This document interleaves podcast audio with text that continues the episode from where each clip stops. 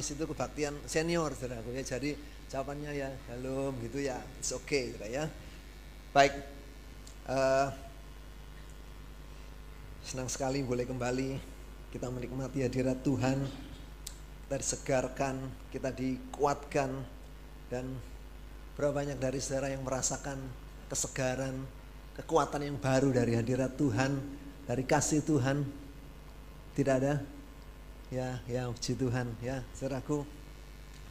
Uh, banyak orang Kristen atau umat Tuhan datang ke gereja dengan macam-macam motivasi, saudaraku ya, dengan hal-hal yang karena rutin, karena biasa, karena uh, ya karena ini hari Sabtu begitu atau ini hari Minggu begitu ya waktunya beribadah begitu tanpa ada satu kerinduan akan Allah tanpa ada satu uh, kehausan ngejar begitu ya kejar uh, cari Tuhan sungguh-sungguh dalam hidupnya.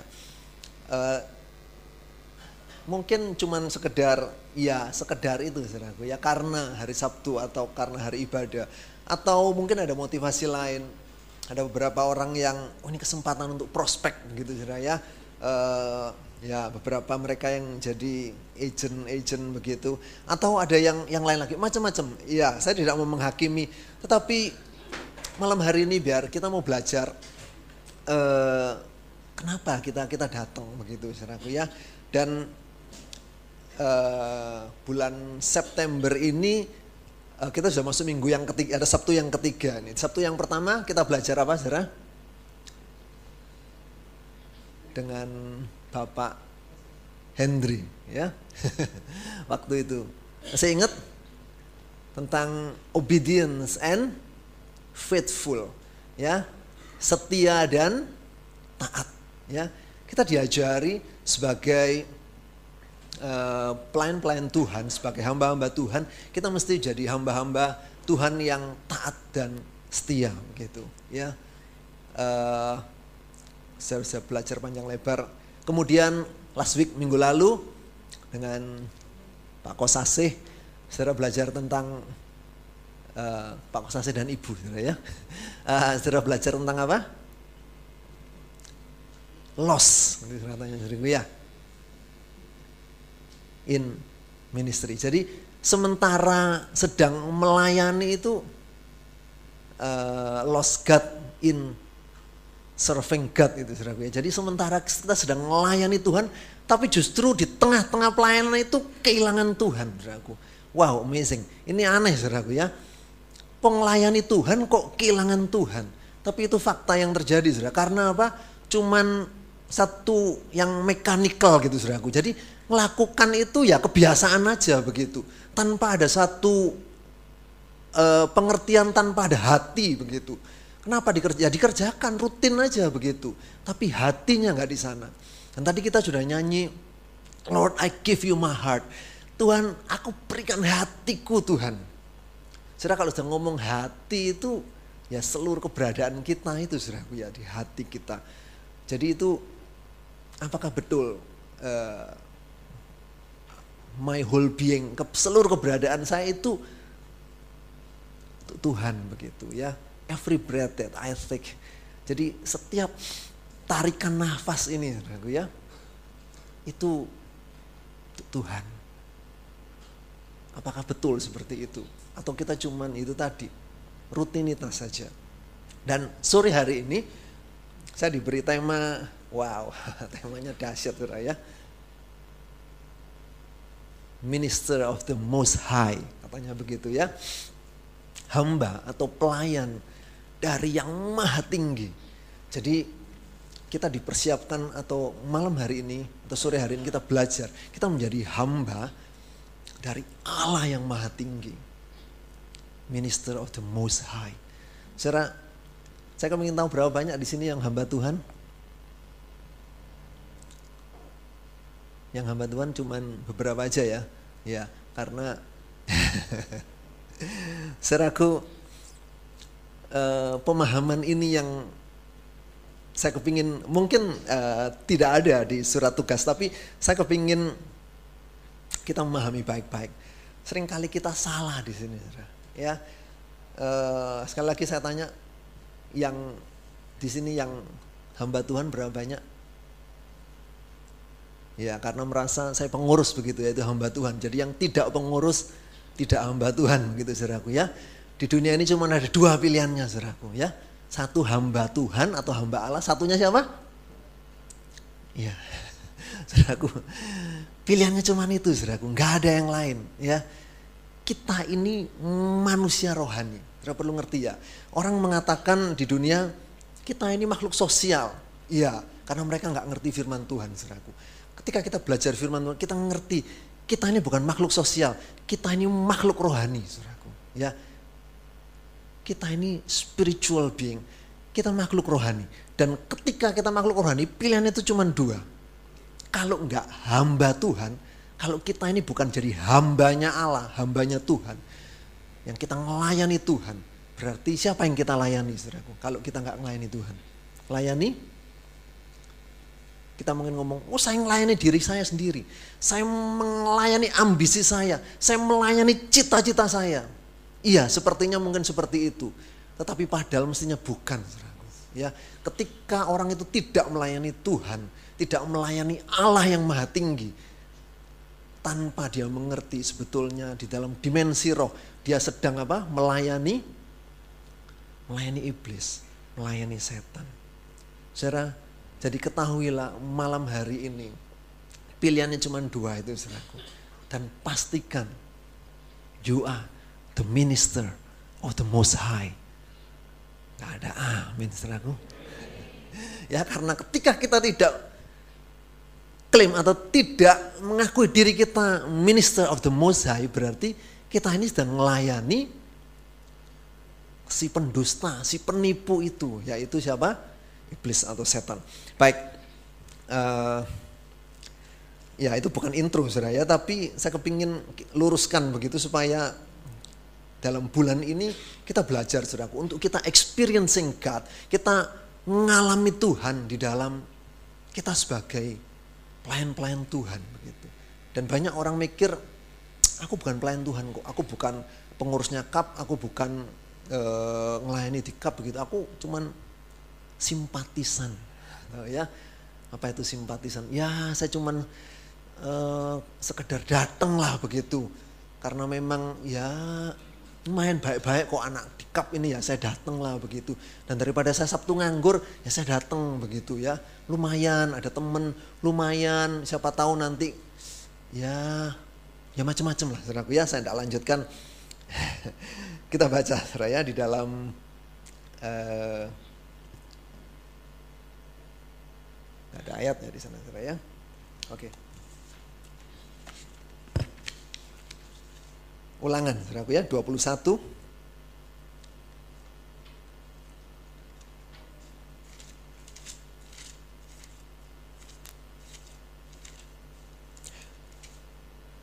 di ayat yang kelima. Begini firman Tuhan. Sudah dapat? Oh, iya. Eh, zaman sekarang jarang bunyi kes, kes, kes, gitu ya karena semuanya sudah Oh ya masih ada. ya, thank you. Good job saudara ya.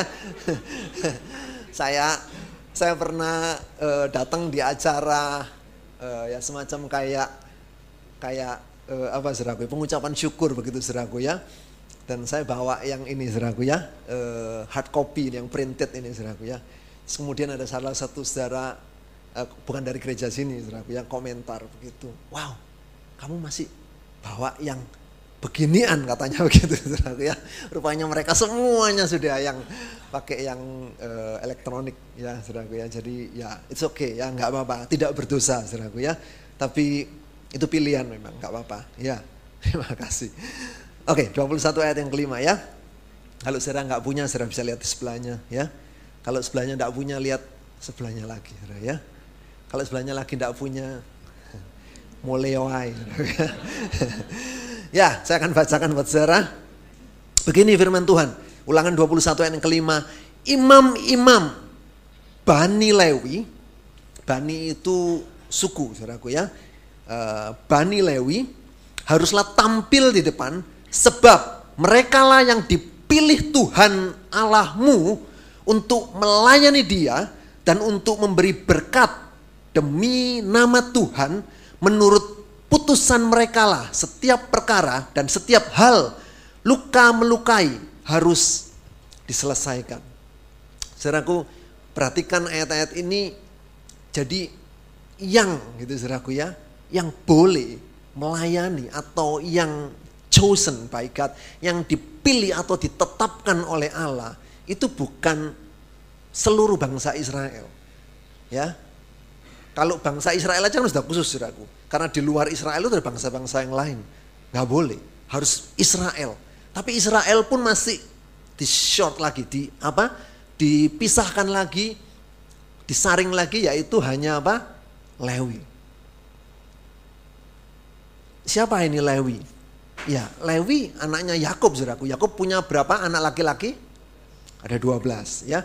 Lewi ini anak yang ke tiga. ya, anak yang pertama siapa? Ruben. Anak yang kedua Simeon, ya, nggak pakai G, saudaraku ya. Ya, Simeon aja, saudaraku ya. Dan ini yang ketiga, dia anak ketiga, tapi kenapa kepele, saudaraku?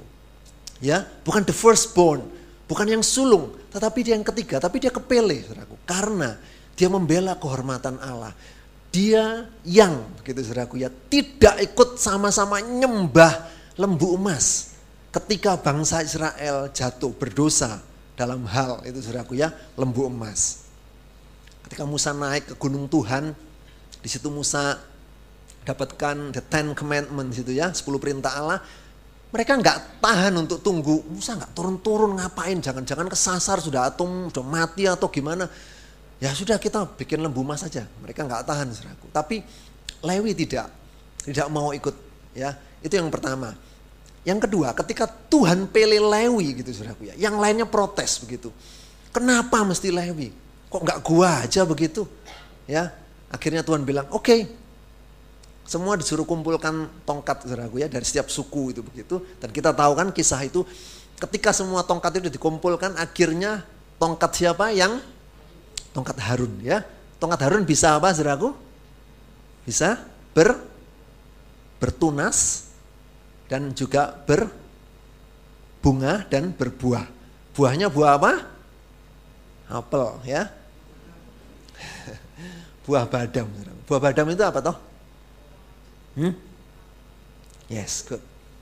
Buah badam itu almond, sudah tahu ya. Mungkin selama ini sudah kangen, oh buah badam? Itulah almond, saudaraku. Gak pernah tahu almond? Saudara makannya juwet aja, saudaraku ya. ya, sekali-sekali makan almond, saudaraku.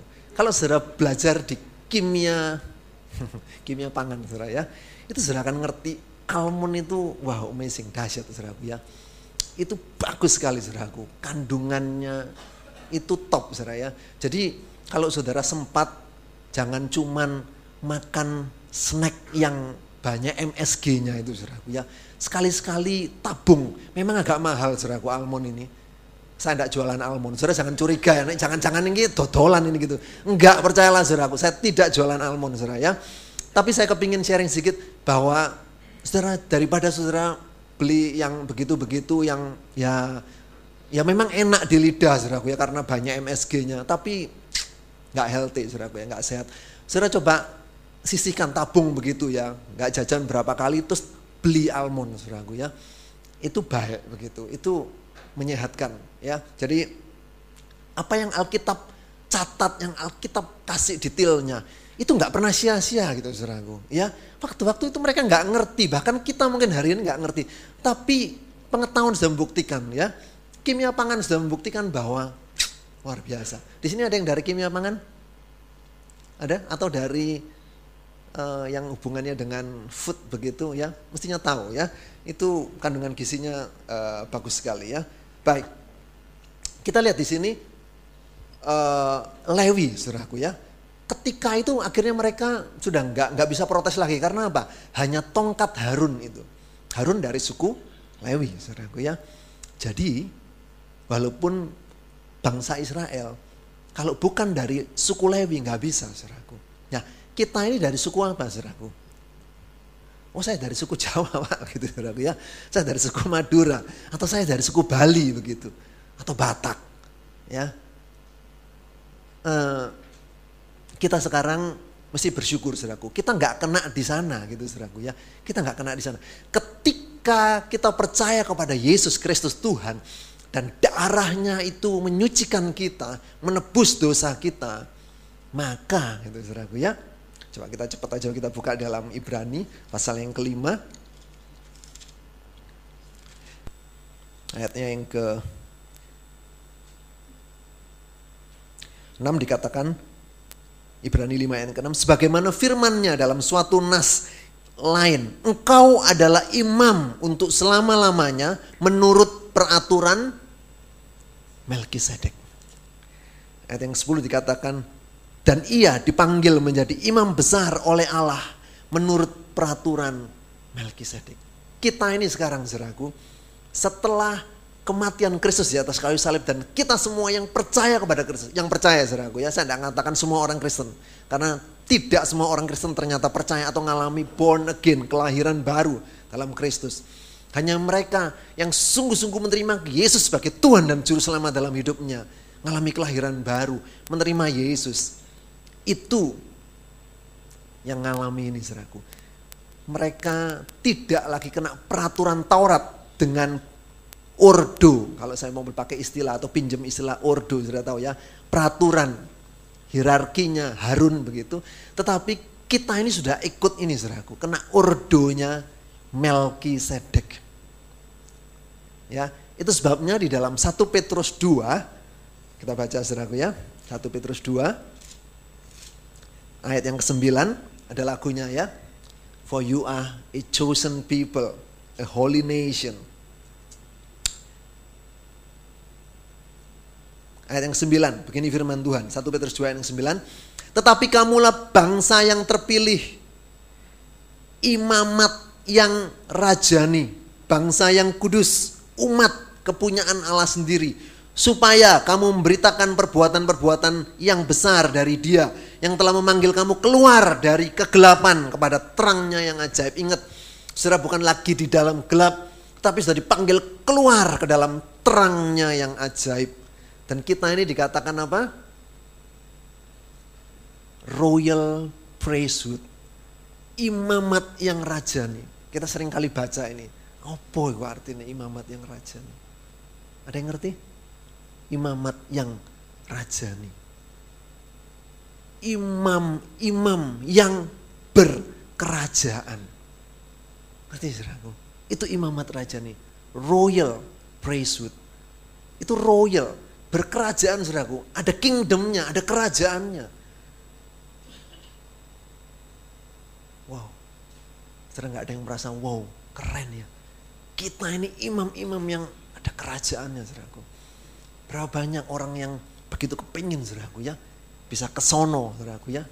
Di England sana saudaraku di UK itu Buckingham Palace saudaraku. Masuk ke sana bayar saudara ya. Itu lihat wow kerajaannya saudaraku ya. Itu ada Queen Elizabeth di sana ya. Ada Ratu Elizabeth yang memerintah di sana. Itu kalau bisa jadi bagian di dalam pelayanannya di sana wow keren saudaraku ya. Nggak sembarang orang bisa melayani di sana. Tapi kita ini loh saudaraku Alkitab katakan kamulah royal priesthood. Kamulah imamat yang rajani. Kamu itu imam-imam yang berkerajaan. Jadi begitu kita ini lahir baru, saudaraku. Status kita itu royal priesthood. Kita ini imam-imam yang memiliki kerajaan. Kita ini imam-imam yang melayani di dalam kerajaan Allah. Jadi setiap kita yang sudah lahir baru, kita adalah hamba atau the minister of the most high. Itu tadi tema kita sore hari ini adalah itu. Faham saudaraku? Ngerti? Ya. Saudara, jangan kita lagi ditipu oleh si jahat bahwa oh kamu itu tidak layak, modelmu kayak begitu, mana bisa gitu. Iya, saudaraku, kalau dengan kekuatan kita, kita tidak bisa. Dan malam hari ini, kita mau lihat seragu hal-hal apa yang perlu kita mengerti supaya kita ini dilayakkan untuk menjadi the minister of the most high. Saudaraku, sering kali punya konsep yang ada dua begini saudaraku ya. Yang satu merasa bahwa aku nggak layak, nggak bisa. Udah pokoknya itu merasa kecil, rendah, nggak berlayak begitu. Yang satunya merasa, oh iya, kan sekarang ini zaman anugerah. Boleh melayani, bisa melayani. Akhirnya apa? Ngawur gitu saudaraku ya melayani dengan sembrono. Hidupnya asal-asalan, acak-acakan ya sudah melayani. Kan anugerah. Kan sekarang ini kita semua imamat yang raja nih begitu. Hati-hati saudara ya. Dua ekstrem ini yang sering kali ada di tengah-tengah kekristenan dan ini mengacaukan begitu.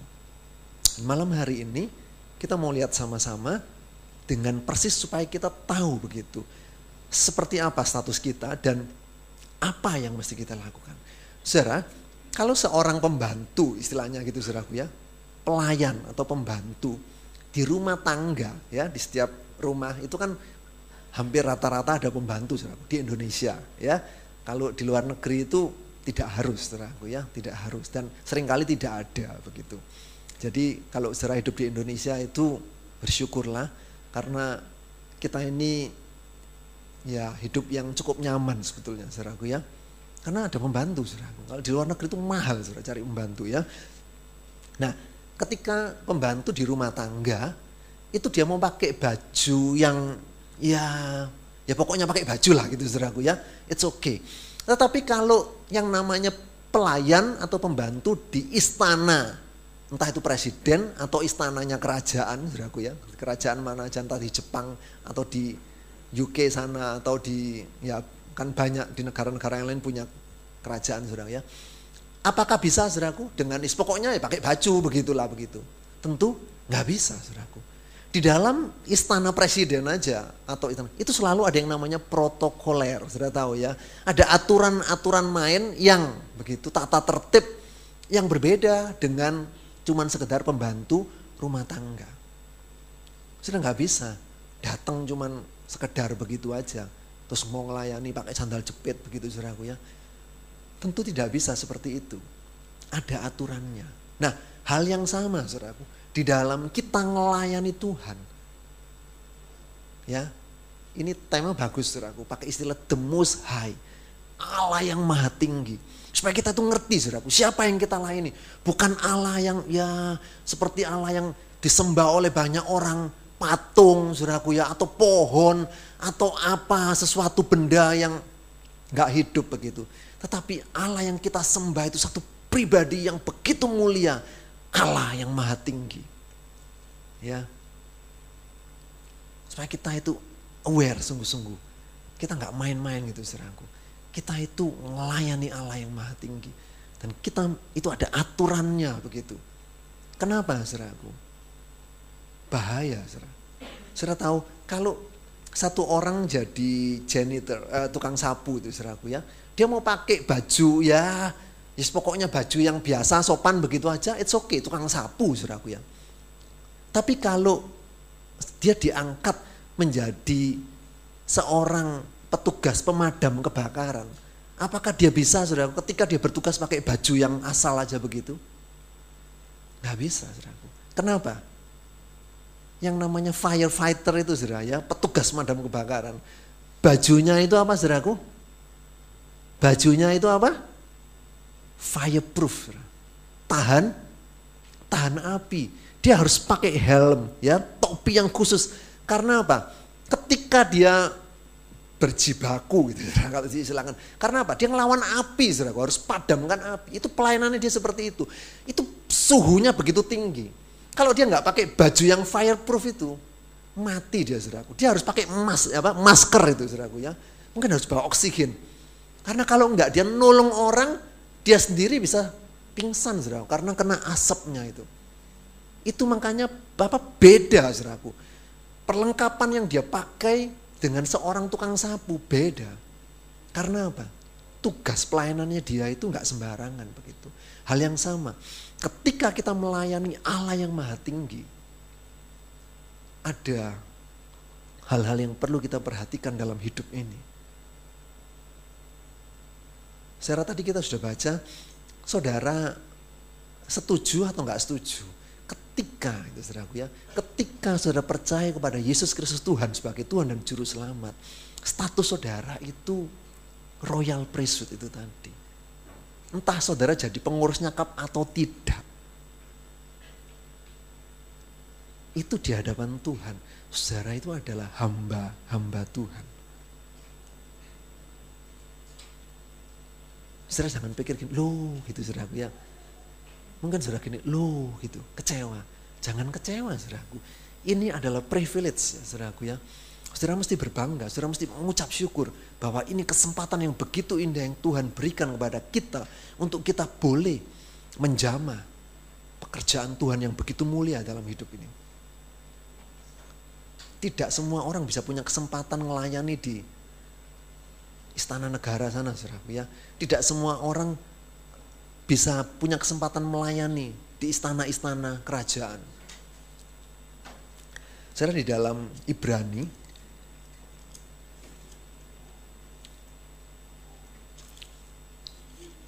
pasal yang ke-12 ayatnya yang ke-26 dikatakan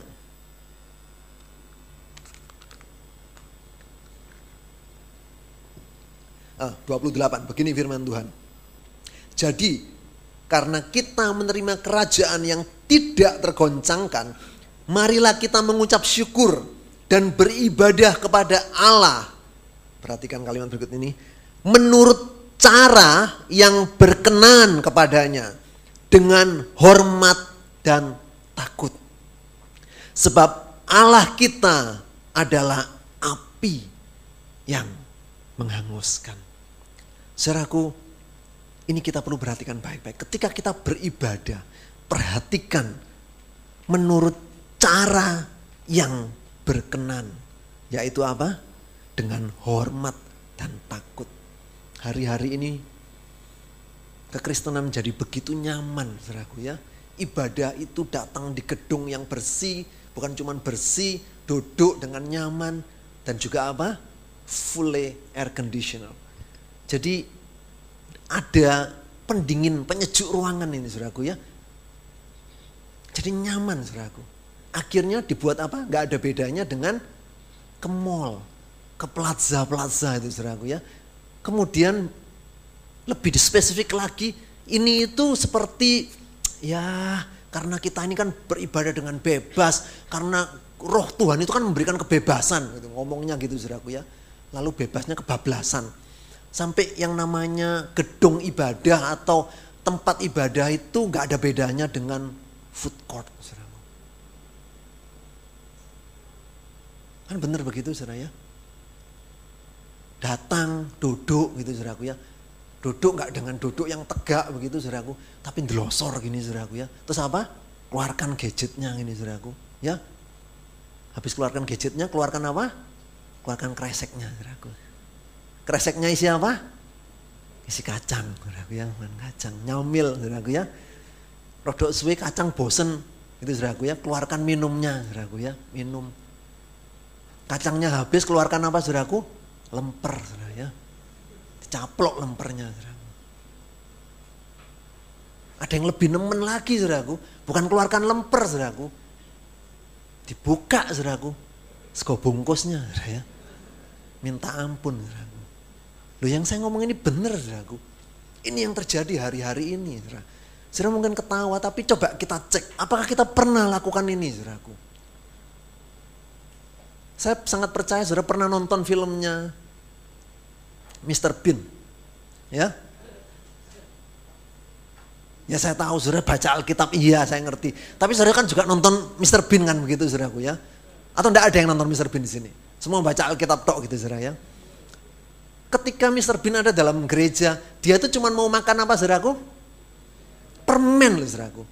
Cuman satu permen tuh saudaraku. Dia tuh bingung saudaraku, mau buka bingung saudaraku ya. Sudah buka, itu buka aja bergumulnya begitu rupa. Sudah buka mau masukkan ke mulut loh, bergumul saudaraku. Sampai akhirnya apa? Permennya nggak jadi dimakan saudaraku. Masuk di mana? Iya kantong yang ada ingusnya itu kan gitu saudaraku ya. Akhirnya nggak bisa dimakan karena di kantong itu ada ingusnya, saudaraku. Saudara lihat, itu mau makan permen, saudaraku. Itu Mr. Bean, saudaraku. Bingung. Tapi hari-hari ini apa, saudaraku? Orang Kristen permen nggak ada artinya, saudaraku. Wong tadi sego bungkus saja dibuka, saudaraku ya apalagi permen itu, saudaraku. Senang ada, ada arti itu kelas rendah, saudara permen. Ini kelasnya sego bungkus, saudara. Saudara lihat, itu sudah nggak ada lagi apa? Respect. Nggak ada lagi hormatnya, saudaraku. Padahal sudah lihat, datang kepada apa? Consuming fire. Api yang menghanguskan. Allah kita, our God is a consuming fire. Mungkin yang uh, bisa tampilkan punya King James saja ya. Saudara yang punya Android, saudara coba download macam-macam terjemahan. Saya sudah buka saudaraku, hampir, hampir saudaraku ya. Saya tidak punya banyak saya ada NIV, ada Young Literal Translation, ada American Standard, uh, ada ya New King James ada saudaraku ya. Kemudian ada Darby, ada Amplified Bible. Paling enggak saya punya 6 atau 7 terjemahan saudaraku. Semua yang saya lihat persis saudaraku pakai istilah ini. Consuming fire. Saudara lihat, itu api yang menyambar, yang menghanguskan. Wah, itu dahsyat saudaraku. Tapi orang Kristen nggak ada takutnya, seru. Karena apa? Buktinya nggak apa-apa kok. Aku tiap kali ibadah ya nggak apa-apa kok. Aku makan kacang, ya ningkat lagi jadi lemper ya nggak apa-apa kok. Ningkat lagi sego bungkus itu tadi, ya nggak apa-apa itu, ya. Lama-lama mbak rantang, saudara ya. Atau sekalian pancinya rawon dibawa itu saudaraku ya. Terus tonggo-tonggonya ditawari abe gitu saudara ini mengerikan saudaraku ya. Uh, kita akan lihat saudaraku, ini sesuatu yang kita perlu ngerti bahwa di satu sisi ya Tuhan itu murah, iya murah hati. Kita semua adalah pelayan-pelayan Tuhan, imamat yang raja nih. Oleh anugerah Tuhan, karena darah Kristus. Tetapi kita perlu ngerti saudaraku, ada protokoler, ada aturan-aturan ya. Kalau kita lihat di dalam wasiat lama, di dalam Eh, ketika Musa mendirikan itu kemah suci, tabernakel ya, bait Allah uh, yang portable itu saudaraku ya, yang bisa dibongkar pasang. Itu Tuhan berikan satu set peraturan saudaraku. Apa saja saudaraku peraturannya? Ya, itu tentang ini saudaraku, pakaian. Ya, pakaian ini saudaraku. Kita mau belajar itu. Kita akan lihat saudaraku di dalam keluaran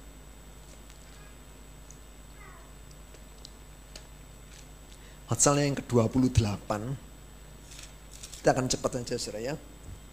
Keluaran 28. Di ayatnya yang kedua dan keempat bolehlah kita baca ya.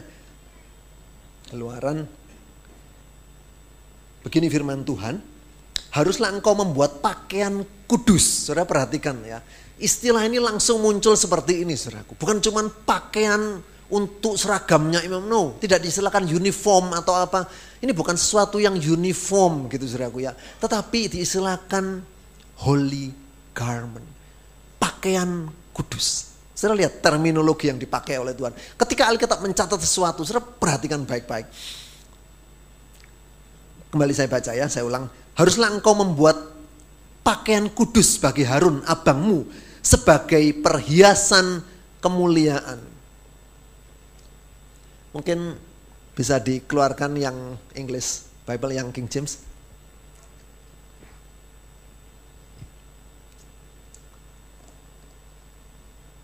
Sudah lihat ya, betul ya. Holy garment. Kemudian dikatakan for glory and beauty. Untuk kemuliaan dan keindahan. Jadi pakaian kudus itu di hadapan Tuhan itu untuk kemuliaan dan apa? Keindahan. Kita perlu perhatikan ini baik-baik, saudaraku. Seringkali kita baca begitu cepat-cepat, kita nggak nggak nggak tangkap begitu, saudaraku. Apa yang Tuhan mau? Saudara lihat di dalam standar Tuhan yang namanya pakaian untuk kita melayani itu itu Tuhan pakai apa? Holy, kekudusan. Hari-hari ini, saudaraku, Ini sudah hampir-hampir dilupakan oleh banyak orang Kristen. Dan tidak banyak hamba-hamba Tuhan di atas mimbar mengkhotbahkan ini.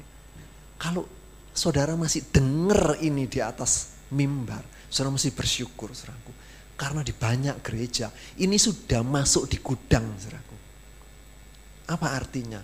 Sudah sesuatu yang usang, sesuatu yang aduh sudah kuno, sesuatu yang out of date, sudah ini barang barang sudah kadaluarsa seolah-olah begitu. Padahal seraku, padahal Tuhan bilang apa? For the glory and beauty. Saudara lihat, standar Tuhan, lihat kita, saudaraku, ketika melayani, itu di sini, saudaraku. Di dalam holiness, kekudusan. Ketika itu tidak ada di dalam hidup kita, maka Tuhan lihat apa? Lihat sesuatu yang Tuhan tidak suka. Karena Tuhan mau standarnya itu apa kemuliaan dan keindahan. Kita pikir apanya yang indah begitu. Iya, untuk manusia mungkin seperti itu, saudaraku. Hal yang sama. Ketika seorang anak kecil, saudara tahu ya, ketika seorang anak kecil disuruh pele, saudaraku, ada permen atau coklat begitu saudaraku yang berwarna-warni begitu dengan satu cincin atau kalung emas yang ada berliannya, ya ada diamondnya begitu. Saudara tanya, mana yang mereka pilih begitu? Pasti mereka akan pilih apa? Permen itu saudaraku. Karena itulah yang menurut anak kecil apa? Yang indah, yang nikmat. Itu yang berharga buat dia. Kalung itu nggak ada nilainya. Buat apa anak kecil? Saudara perlu mengerti. Ini yang kita mesti pahami saudaraku. Di dalam dimensi roh, di dalam hal-hal yang rohani, yang kekal ini. Saudara. Ini yang jadi standarnya Tuhan. Dan itu kita mesti pegang baik-baik. Saudaraku, hari-hari ini, saudara, ya, begitu banyak orang pinter ngomong, saudaraku ya. Apalagi kalau dengan penampilan yang cantik, yang tampan gitu saudaraku ya. Dengan tubuh atletis atau dengan ya kalau yang perempuan tentu tubuhnya nggak atletis saudaraku ya. Yang wah yang wah dengan uh, body yang wah begitu saudaraku ya. Terus kemudian apalagi kalau backgroundnya wah itu dari lulusan luar negeri lah segala macam begitu atau ya hal-hal yang indah begitu secara jasmani saudaraku ya wah itu laris saudaraku ya bicara di sana di gereja sini di gereja situ tapi apakah ada standar ini, saudaraku? Di hadapan Tuhan. Saudara boleh melayani di banyak tempat. Saudara mungkin jadwalnya, schedule-nya begitu sibuk, saudaraku ya. Tapi di hadapan Tuhan itu nol besar, saudaraku. Ketika ya, ketika tidak ada yang namanya holiness, kekudusan ini. Dan Tuhan lihat itu tidak ada glory, tidak ada beauty-nya. Tidak ada keindahannya, tidak ada kemuliaannya. Dan jangan heran saudaraku. Satu kali Matius 7, saya tahu ya, 21 sampai 23 itu itu bisa tergenapi saudaraku. Tapi jangan untuk saudara dan saya. Dikatakan apa? Pada hari-hari terakhir ya. Ada banyak orang akan mengatakan apa? Tuhan, Tuhan, aku sudah apa? mengusir setan demi namamu, ya membuat mujizat demi namamu, menyembuhkan orang demi namamu. Tapi Tuhan jawab apa? Oh sorry, sorry. Sorrynya Tuhan ngomong bukan sorry gimana? Aku nggak kenal sama kamu. Kan aneh saudaraku ya. Orang-orang itu melayani Tuhan loh saudaraku ngomongnya. Mereka ngusir setan bukan dengan kuasa gelap loh. Demi namamu. Jadi pakai namanya Tuhan. Berarti kan itu hamba-hamba Tuhan saudaraku. Tapi Tuhan bilang, mau, aku nggak kenal kamu. Dan ayat selanjutnya itu ngeri, saudaraku. Apa? Diusir, saudaraku, pergi dari hadapanku. Dan di, dikasih apa? Dikasih gelar sama Tuhan apa? Pembuat kejahatan. Saudara lihat, kenapa Tuhan katakan kamu itu buat kejahatan? Karena tidak pakai aturannya Tuhan. No glory, no beauty. Saudara, Jangan hidup kita jadi sia-sia. Kita layani Tuhan begitu rupa. Kita begitu sibuk. Kita sudah mati-matian saudaraku. Rasa-rasanya ini loh tak kasih no semua. Seperti tadi kita nyanyi. Lord I give you my heart. I give you everything Lord. I give you my soul itu ya. Kan sudah jiwanya sudah dijual kepada Tuhan. Sudah diserahkan semuanya. Tapi Tuhan bilang, wow siapa kamu? Sorry aku tidak kenal sama kamu. Karena kita tidak memiliki kekudusan di dalam pelayanan kita. Saudara, ini mengerikan ya. Dengan adanya sosial media, saya tidak anti dengan sosial media, saudaraku yang memang saya tidak pakai sosial media. Mungkin uh, ya beberapa rekan-rekan sepelayanan, beberapa teman-teman saya, teman kuliah, teman SMA, teman SMP, semua komplain gitu saudaraku ya. Kamu itu hidup di zaman opo sih katanya gitu saudaraku ya. Iya, saya memang enggak, uh, ya saya offline lah begitu gampangnya saudaraku ya. Nah, dengan adanya sosial media itu uh, tidak salah saudaraku, bukan sesuatu yang berdosa. Tetapi akhirnya sosial media menjadi sesuatu yang itu saudaraku ya, yang bisa membuat penyimpangan-penyimpangan yang ketika melayani gitu saudaraku, wah ditampilkan fotonya segala macam. Karena apa saudaraku? Dia melayani di hotel berbintang, dia melayani di luar negeri, dia melayani di gereja yang hebat-hebat begitu saudaraku. Lalu orang merasa bahwa, oh yang namanya melayani Tuhan itu mesti begini ya, begitu saudaraku, mesti begini ya gitu ya. Dengan gedung gereja yang mewah, dengan waduh disambut yang hebat begitu. Tidak salah saudara gedung gereja yang mewah, tidak salah disambut. Tidak salah saudara melayani di luar negeri atau di tempat-tempat yang mungkin hotel berbintang 4 atau gedung gereja yang tidak salah saudaraku. Tetapi kalau itu saja yang ditonjolkan atau ditampilkan di sosial media, akhirnya konsep kita jadi apa? Jadi oh ngelayani Tuhan itu gitu enak ya, nyaman ya. Ngelayani itu Tuhan itu begitu ya. Oh aku harus oh, dengan pakaian yang mewah ya, dengan oh aku harus upgrade ya dengan oh harus memunculkan banyak istilah-istilah entah itu bahasa Inggris, entah bahasa Ibrani, bahasa Gerika, bahasa Yunani begitu.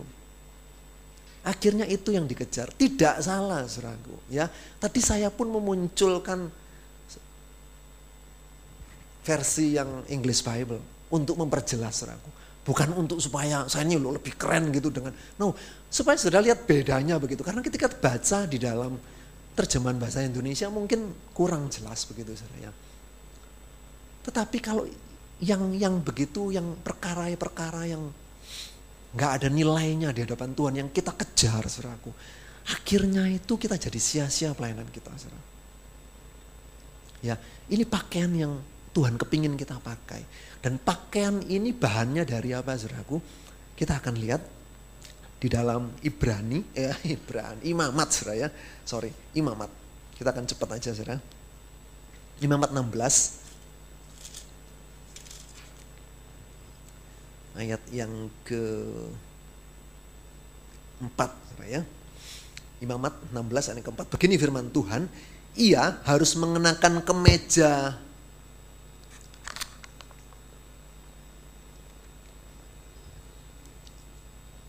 kemeja wool.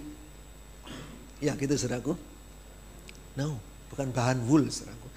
Tetapi dikatakan kemeja apa? Linen saudaraku ya. Yang kudus sekali lagi. Coba saudara lihat terminologinya selalu begitu. Kalau kita perhatikan baik-baik. Alkitab kita begitu detail saudaraku. Ini yang jadi penekanan Tuhan. Linen yang kudus. Dan ia harus menutupi auratnya dengan celana linen itu terus diulang saudaraku. Bukan cuma celana saja, tapi linen. Dan ia harus memakai ikat pinggang linen. Dan berlilitkan serban linen. Itulah pakaian kudus yang harus dikenakannya sesudah ia membasuh tubuhnya dengan air. Saudara lihat ya, ada pakaiannya atau jubahnya, ada celananya, ada apa lagi?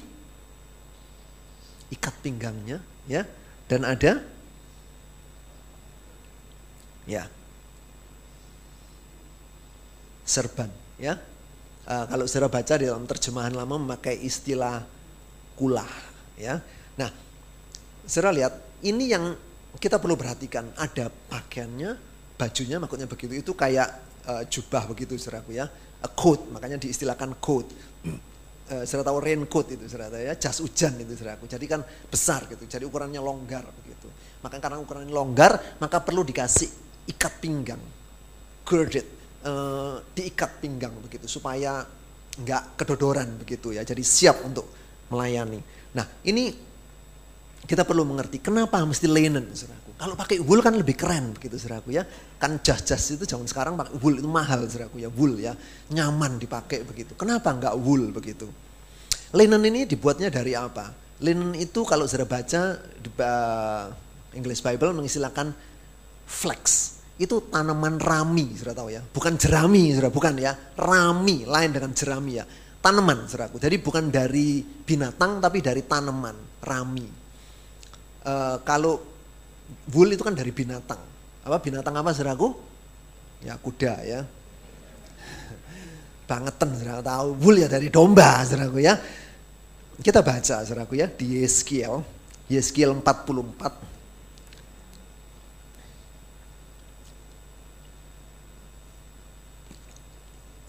Saudara agak lincah saudara ya buka-bukanya supaya ya saudara pakai elektronik lebih gampang lah ya. 44 ayat yang ke-17. Begini firman Tuhan. Maka kalau mereka hendak masuk dari pintu-pintu gerbang pelataran dalam, mereka harus mengenakan pakaian linen, ya, linen. Mereka tidak boleh memakai pakaian bulu domba waktu mereka bertugas di pintu-pintu gerbang pelataran dalam atau waktu menyelenggarakan kebaktian dalam bait suci. Jadi ketika mereka melayani Tuhan di bait suci, di dalam tabernakel itu, dalam kemah suci itu, nggak boleh pakai apa yang namanya dari bulu binatang atau bulu domba. Coba dimunculkan yang English Bible, Yeskiel 44:17. Di situ muncul apa saudaraku? No wool shall come upon them. Saya lihat ya, wool. Gak boleh pakai wool, saudaraku. Dari bulu binatang. Kenapa? Karena itu bicara tentang apa, saudaraku? Sifat-sifat tabiat kebinatangan. Apa itu tabiat kebinatangan? Garang. Gak kenal aturan. Ada binatang tahu aturan? Gak ada, saudaraku. Ya, semua binatang yang gak tahu aturan, saudaraku. Itulah sifat-sifat apa? Kedagingan. Kalau saudara mau tahu, baca di dalam Galatia pasal yang kelima. Ya, itu bicara banyak. Apa itu eh, sifat-sifat uh, kedagingan?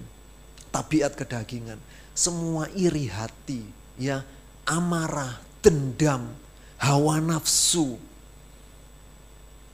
semua kedengkian, kebencian, saudaraku ya, itu pahit hati, Itulah sifat-sifat kedagingan, kesombongan. Seraku, kalau kita melayani dengan hati yang seperti ini, seraku, itu nggak berkenan di hadapan Tuhan. Tuhan mau pakai linen, ya kita ini pakai linen. Itulah pakaian kekudusan di hadapan Tuhan. Jangan kita pakai wool, seraku. Sifat-sifat kebinatangan itu kita pakai, kita kenakan. Coba hari-hari ini kita cek itu seraku ya. Ketika kita datang ibadah, ketika kita datang melayani Tuhan, apakah pakaian yang kita kenakan itu linen putih, saudaraku. Ya, linen itu putih, saudara ya. Bukan karena diwarna, enggak. Memang aslinya begitu, seperti kapas kan begitu putih dia. Tapi serat ini lebih kuat dari kapas. Saudara. Ya, kalau saudara bisa cek, ya baca itu kan gampang sekarang googling aja begitu saudara bisa tahu. Ini bicara tentang kekudusan. Ya, tidak boleh ada sifat kebinatangan. Dan kemudian tentang celananya, tadi tentang jubahnya, itu pakaian, itu jubah, itu bicara tentang hidup kita. Saudara mungkin nggak percaya, wah itu kan anggapanmu begitu saudaraku ya. Kita lihat aja ayatnya supaya jelas begitu saudaraku ya. Wahyu saudaraku, pasalnya yang ke-19.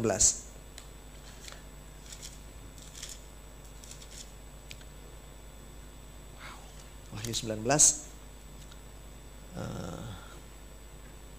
di ayatnya yang ke-8. Begini firman Tuhan. Dan kepadanya dikaruniakan supaya memakai kain linen halus yang berkilau-kilauan dan yang putih bersih. Saudara lihat ya, itu selalu diulang-ulang saudaraku. Linen putih, bersih gitu saudaraku. Linen, linen gitu. Apa itu linen? Linen halus atau linen yang putih itu adalah perbuatan-perbuatan yang benar dari orang-orang kudus. Sudah lihat ya, kata ini begitu khas, saudara. terus diulang begitu. Orang-orang kudus, ya, bukan orang biasa, orang-orang yang suci. Dan itulah the righteousness, itulah perbuatan-perbuatan kebenaran. Jadi Tuhan mau hidup kita itu dalam kebenaran. Itu pakaian linen itu maksudnya begitu, saudaraku. Ya ini bukan tafsiran saya, ini Alkitab bicara seperti ini, saudara. Kita mengerti, itulah pakaian yang kita pakai dalam melayani Tuhan seperti itu. Bukan sesuatu yang gak apa-apa pokoknya aku loh pinter main keyboard, aku pinter main gitar ya. Suaraku ini loh itu hampir aja aku itu Indonesian Idol ya. Itu saking Delon itu ganteng. Coba saya lebih ganteng dari Delon ya. Saya yang Indonesian Idol itu wah itu sudah aku ya. Saya tidak pakai latihan lah, kamu latihan tidak apa-apa. Saya sudah pakai latihan suara saya loh sudah. Bagus gini, ngapain pakai latihan? Itu yang fals-fals itu suruh latihan betul ya. Saya tidak usah latihan. Aku ya. Kesombongan dalam hidupnya yang tidak jaga kekudusan ini. Saudaraku, ini yang perlu kita perhatikan sungguh-sungguh dalam pelayanan kita. Kemudian kita lihat celananya, saudara. Di dalam kembali ke Keluaran 28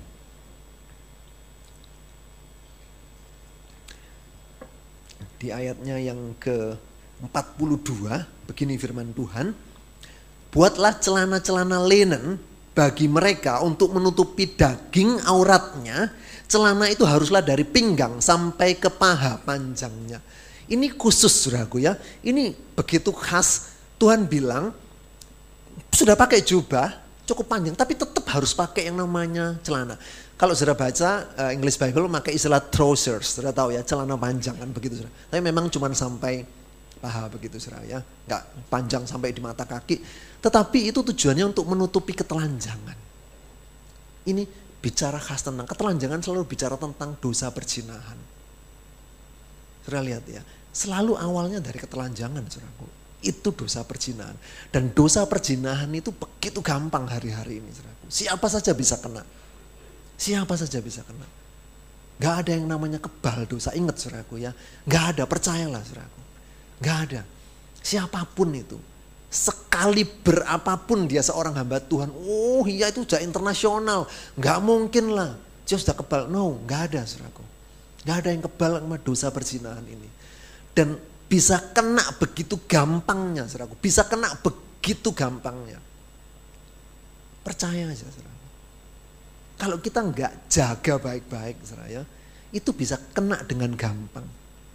Makanya perlu perhatikan baik-baik, suraku kalau dulu saudaraku ya, saya nggak tahu saudara masih zaman ini enggak. Waktu saya kecil dulu saudaraku, saya masih kecil saudara ya. Itu ada yang namanya uh, video saudaraku ya. Itu video tip, itu kasetnya itu saudaraku ya. Mungkin segede Alkitab ini saudaraku ya. Kira-kira segitu saudaraku. VHS itu namanya. Ada yang tahu masih ada yang tahu? Ya beberapa saudara mungkin tahu ya. Terus kemudian keluar yang namanya laser disc, gede saudaraku ya cakram itu laser disc gede. Terus kemudian keluar yang namanya VCD, sudah lebih kecil saudaraku. Ya, seperti yang zaman sekarang itu. Terus kemudian DVD, ya kecil. Terus sekarang lebih kecil lagi. Masuk di kantong kita ini saudaraku ya. Ini sudah bisa puter video. MP3, YouTube, segala macam. Itu sudah begitu gampang saudaraku. Dan ini bisa menyerang siapa saja. Ingat istirahatku ya, itu hati-hati dengan ketelanjangan ini. Jangan anggap remeh ini istirahatku. Itu bisa membuat rebah satu orang yang gagah perkasa namanya Simpson. Sudah tahu ya? Simpson itu orang yang diurapi Tuhan mulai sejak lahir. Dari kandungan ibunya itu sudah diurapi saudaraku. Tapi akhirnya dia apa? Habis saudaraku rebah. Matanya dicungkil saudaraku. Seluruh rencana Allah itu seolah-olah habis dalam hidupnya Simpson gara-gara apa? Perjinahan. Dengan Delilah. Sudah tahu ya? Tahu ya? Delila itu saudaraku ya. Oke, kita lanjutkan. Itu tadi celana. Kemudian ada satu lagi yang namanya sabuk linen. Ya, kita baca ulangan 28 eh, ini tetap di ayat yang ke-40 dan uh, 39 uh, 40 saudara ya, sorry. Uh, juga bagi anak-anak harus haruslah kau buat kemeja-kemeja, haruslah kau buat ikat ikat pinggang bagi mereka dan destar haruslah kau buat bagi mereka yang menjadi perhiasan kemuliaan. Diulang lagi, perhiasan kemuliaan ya untuk kehormat apa? Uh, glory and beauty. Selalu diulang-ulang terus seperti begitu. Uh, lihat sabuk ini bicara tentang siap melayani ya. Uh, Lukas 17 ayat yang ke 8 kalau seorang hamba itu tuannya datang, dia harus apa saudaraku? Harus melayani tuannya ya. Dia harus ikat. Kita baca aja supaya jelas saudaraku ya. Lukas 17 ayat yang ke-8. Begini firman Tuhan. Bukankah sebaliknya ia akan berkata kepada hamba itu, sediakanlah makananku, ikatlah pinggangmu dan layanilah aku sampai selesai. Jadi ketika hamba itu mau melayani, dia mesti apa? Ikat pinggangnya. Ini ikat pinggang itu gambaran untuk apa? Siap melayani, saudaraku. Dan ikat pinggangnya rupanya ada warna-warnanya, saudaraku. Oh, saudara langsung mikir, saya tahu. Kayak sabuk karate ya, gitu, saudaraku ya. Kan ada apa? Ban kuning, gitu, saudaraku ya. Ada ban hijau, kemudian merah, kemudian yang agak tinggi levelnya itu apa? Ban ban hitam ya, ban truk gitu, saudara ya. Bukan saudara ya. Ya saudara nggak ngerti ya saudara karena baca Alkitab tok jadi saudara nggak tahu karate saudara ya. ya kita buka di dalam uh, keluaran 39 29 saudara ya.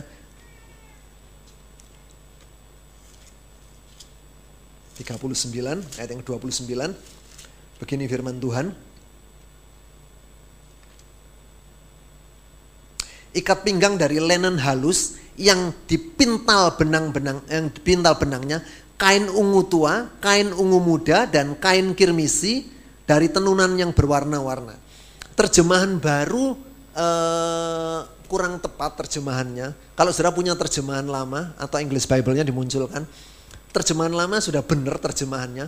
Warnanya itu ungu, bukan ungu muda, gitu saudaraku ya. Ungu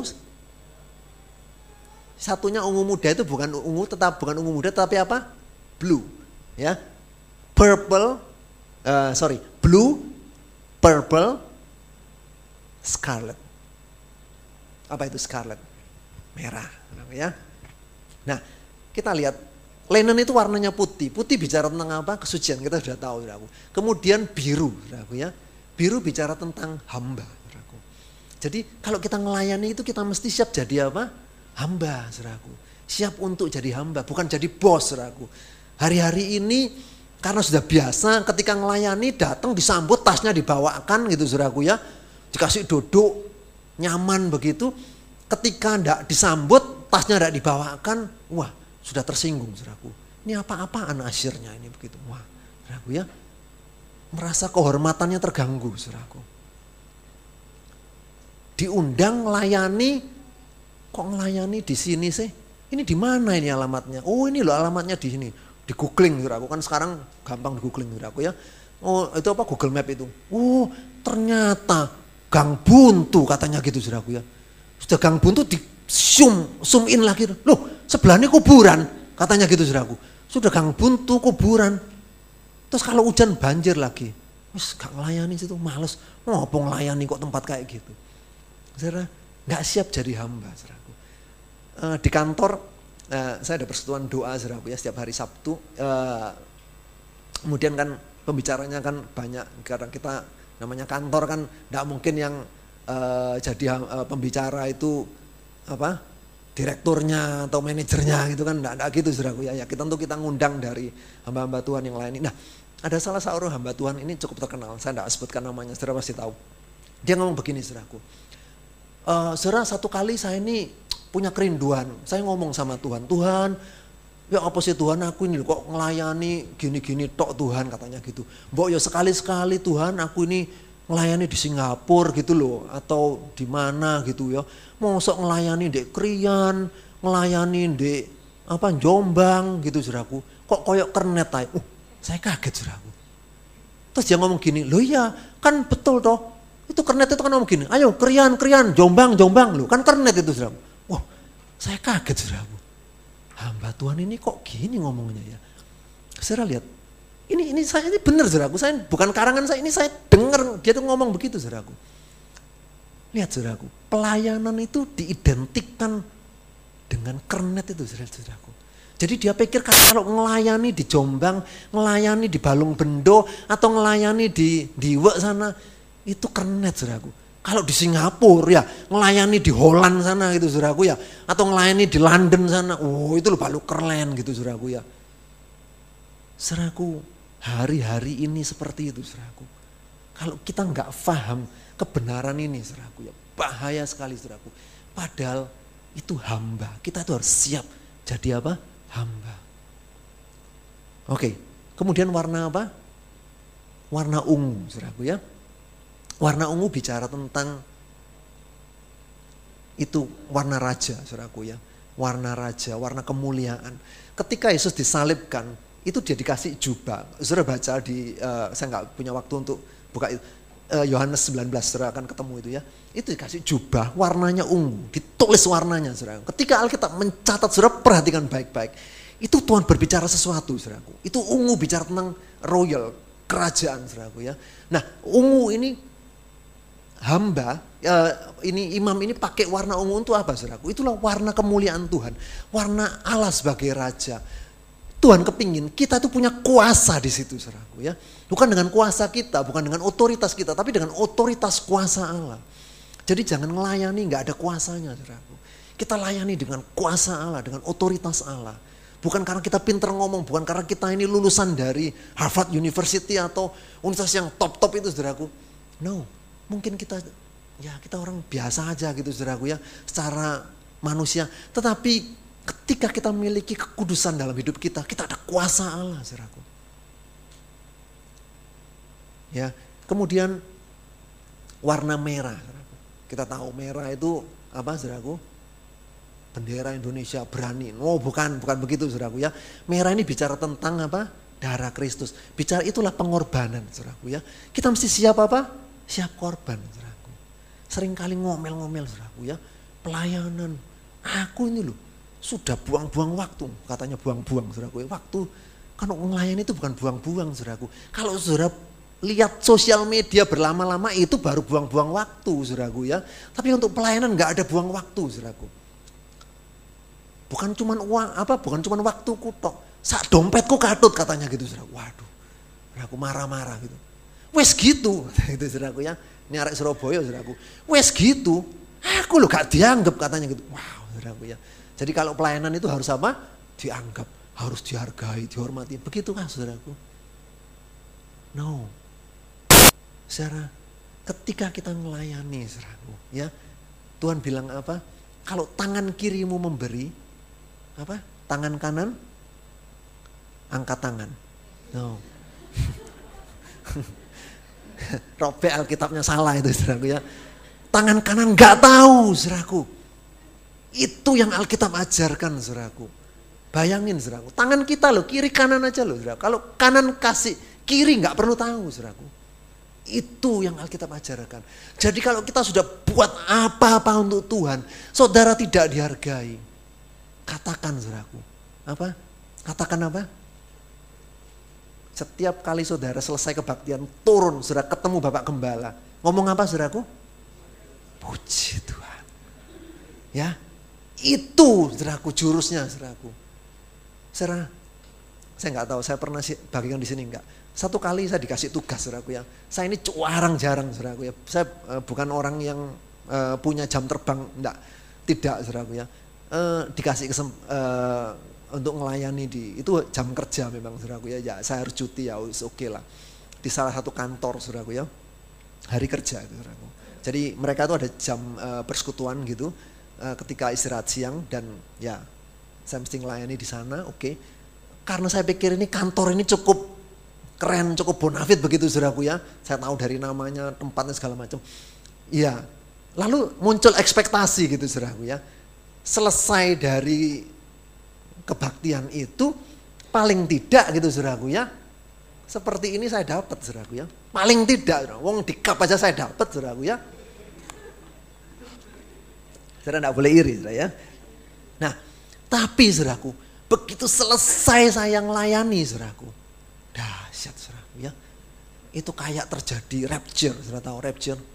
Pengangkatan itu loh. Hilang semua saudaraku. Pemain musiknya semua itu apa jemaatnya itu hilang semua saudaraku tidak ada satu pengurus pun yang nemui saya. Minimal lah gitu saudaraku ya. Bro, thank you bro. Minimal saudaraku. Walaupun tidak disalami. Tapi paling tidak bau saya ditepuk mungkin gitu. Bro, thank you bro. Gitu paling tidak saudaraku ya. Ternyata tidak saudaraku. Jangankan air itu tadi saudaraku. Thank you aja enggak saudaraku. Keplas semua saudaraku. Saya ini gini, Lewis mari lagi gitu saudaraku ya. Saya sampai bingung saudaraku. Kantor loh itu saudaraku. Itu kantor Bonafit saudaraku. Dan ketika saudaraku saya mau ngomong gini, Tuhan gak ngelayani, gak paten gitu saudaraku ya. Kalau kasarnya itu begitu saudaraku. Roh Kudus itu ngomong sama saya saudaraku. Hei, yang kamu layani itu siapa? Oh, nangis saya saudaraku. Saya tidak berani lihat sana saudaraku ya. Saya tutup saya nangis saudaraku. Iya Tuhan, ampuni saya saya Tuhan. Ampuni saya Tuhan. Saya ngerti saudaraku. Ketika kesempatan itu Tuhan izinkan terjadi saudaraku. Tuhan kepingin lihat sampai di mana ketulusan saya, sampai di mana saya jaga kesucian saya untuk melayani Tuhan. Bukan lihat apa.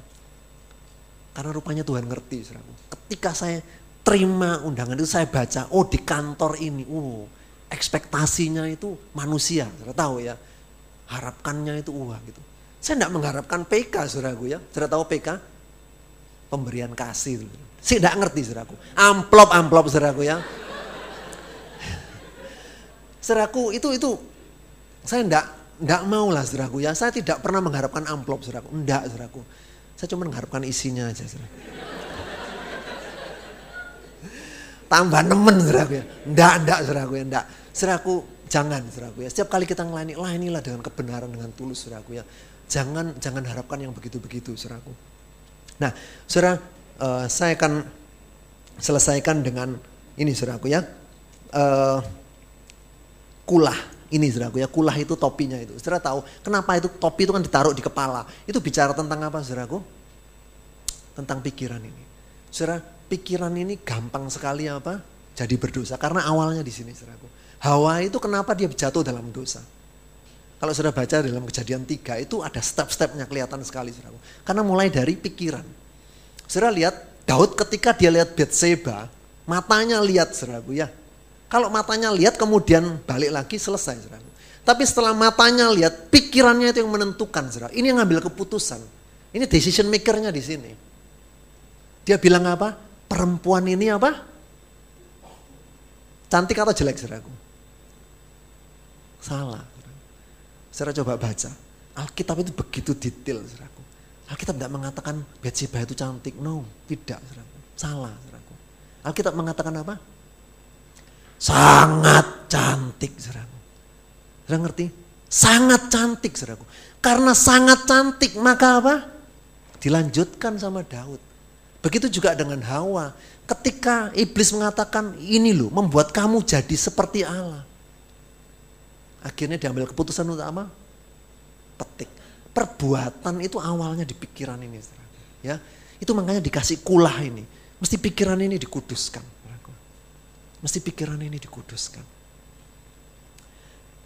Uh, ini waktunya saya masih dikasih ekstra atau sudah habis?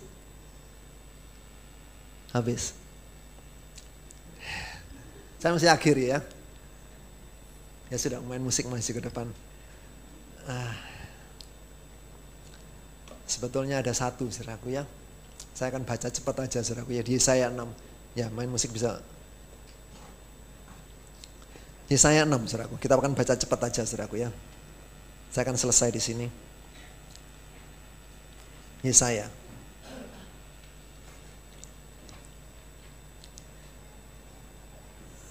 Sorry.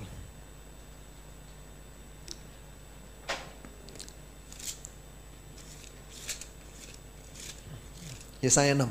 Saya akan bacakan untuk saudara. Dalam tahun matinya Raja Usia, aku melihat Tuhan duduk di atas tahta yang tinggi dan menjulang dan ujung jubahnya memenuhi bait suci. Para serafim berdiri di sebelah atasnya. Masing-masing mempunyai enam sayap. Dua sayap dipakai untuk menutupi muka mereka, dua sayap dipakai untuk menutupi kaki mereka, dan dua sayap dipakai untuk melayang-layang. Dan mereka berseru kepada seorang kepada seorang katanya, Kudus, kudus, kuduslah Tuhan semesta alam. Seluruh bumi penuh kemuliaan maka goyahlah alas ambang pintu disebabkan suara orang yang berseru itu dan rumah itu pun penuh dengan kemuliaan asap. Lalu kataku, celakalah aku, aku binasa sebab aku ini seorang yang apa? Najis bibir. Aku tinggal di tengah-tengah bangsa yang najis bibir. Namun mataku telah melihat sang raja yaitu Tuhan semesta alam. Yesaya itu mulai dari pasal 1 sampai pasal yang kelima, saudaraku. Dia terus bernubuat, dia terus menegur bangsa Israel. Bangsa Israel itu begitu jahat, saudaraku. Mereka begitu najis, mereka begitu ber, apa berdosa dengan apa meninggalkan Tuhan, nyembah uh, patung-patung berhala itu, saudaraku. Yang mereka ditegur lewat uh, ditegur oleh Allah lewat Nabi Yesaya ini. Tapi ketika Yesaya melihat kemuliaan Tuhan, dia bilang apa? Oh aku ini najis bibir. Ketika Serafim itu mengatakan kudus, kudus, kudus itu saudaraku ya. Kemuliaan, kekudusan Allah itu. Dia lihat itu dalam vision itu. Dia bilang, ini seorang nabi loh yang benar di hadapan Tuhan. Dia bilang apa? Aku ini najis bibir. Seraku, sudah perhatikan awal ayat ini bunyinya apa? Dalam tahun matinya Raja Usia. Ketika saya mempersiapkan ini, Tuhan bicara khusus untuk saudara. Saya mesti bagikan ini, saudaraku. Tuhan bilang apa? Ini supaya umatku ngerti Kapan ini terjadi? Nyatetnya itu begitu khas, saudaraku. Tidak ada peristiwa yang dicatat seperti ini, saudaraku. Peristiwa yang terjadi pada tahun matinya Raja Usia. Saudaraku, kekudusan yang dialami oleh Yesaya itu ketika matinya Raja Usia. Raja, kalau itu mati, saudaraku ya. Raja itu kan sewenang-wenang, dia otoriter, saudaraku ya. Dia berkuasa penuh. Kita sering kali jadi raja dalam hidup kita dan saudara tahu usia itu raja itu matinya gimana saudaraku. Tadinya baik usia ini saudaraku. Dia akhirnya mati karena apa? Dia paksakan diri untuk apa? Mempersembahkan korban ukupan itu loh saudaraku. Itu masuk ke dalam bait Allah. Itu bukan tugasnya dia, dia nggak boleh. Imam Asarya negur dia, hei raja, nggak boleh. Dia marah saudara, dia dia merasa raja. Ketika ditegur itu langsung dia apa? Kusta saudaraku. Dan sampai matinya dia, dia diasingkan karena apa? Kena kusta, kenajisan. Saudara lihat, ketika kita ini masih jadi raja dalam hidup kita. Kalau tidak mati itu raja dalam hidup kita, saudaraku. Kita masih merasa raja, kita beraja dalam hati ini. Matikan itu, saudaraku. Matikan itu, saudaraku. Kita ini bukan raja, kita ini hamba Allah. The minister of the most high. Bukan kita yang the most high. Kita ini cuma minister aja. Kita ini cuma hamba. Ingat saudaraku ya, kalau hamba Tuhan, hambanya hilang, jadi apa saudaraku? Kita ini jadi Tuhan. Berapa banyak saudaraku? Ya, berapa banyak? Kita nggak jadi hamba Tuhan, tapi jadi Tuhan karena hambanya hilang. Kita ini beraja dalam hati kita. Tapi dalam matinya tahun aja usia. Saya kaget saudara waktu saya ketemu ini. Wow, malam hari ini Tuhan itu begitu baik untuk kita. Tuhan titipkan ayat ini saudaraku. Tuhan bicara pada saudara. Karena Tuhan mengasihi saudara. Tuhan kepingin kita ngerti sungguh-sungguh. Kekudusan itu begitu berarti. Saudara jangan main-main dengan ini. ya. Bila kita kedapatan menjadi apa? Minister of the Most High. Ketika kita melayani kemuliaan bagi dia ya kemuliaan bagi dia. Begini seraku. Jangan diganti begini seraku. Kemuliaan bagi dua. Bedanya sedikit saudara ya. Kalau tadi kemuliaan bagi dia pakai i. Kalau gini kemuliaan bagi dua. Masuk Tuhan tok ya bagi sama Tuhan ya sama saya dong yang mulia. Hati-hati. Ya, bukan kemuliaan dibagi dua saudaraku, tapi terus kemuliaan bagi dia. Amin, saudaraku. you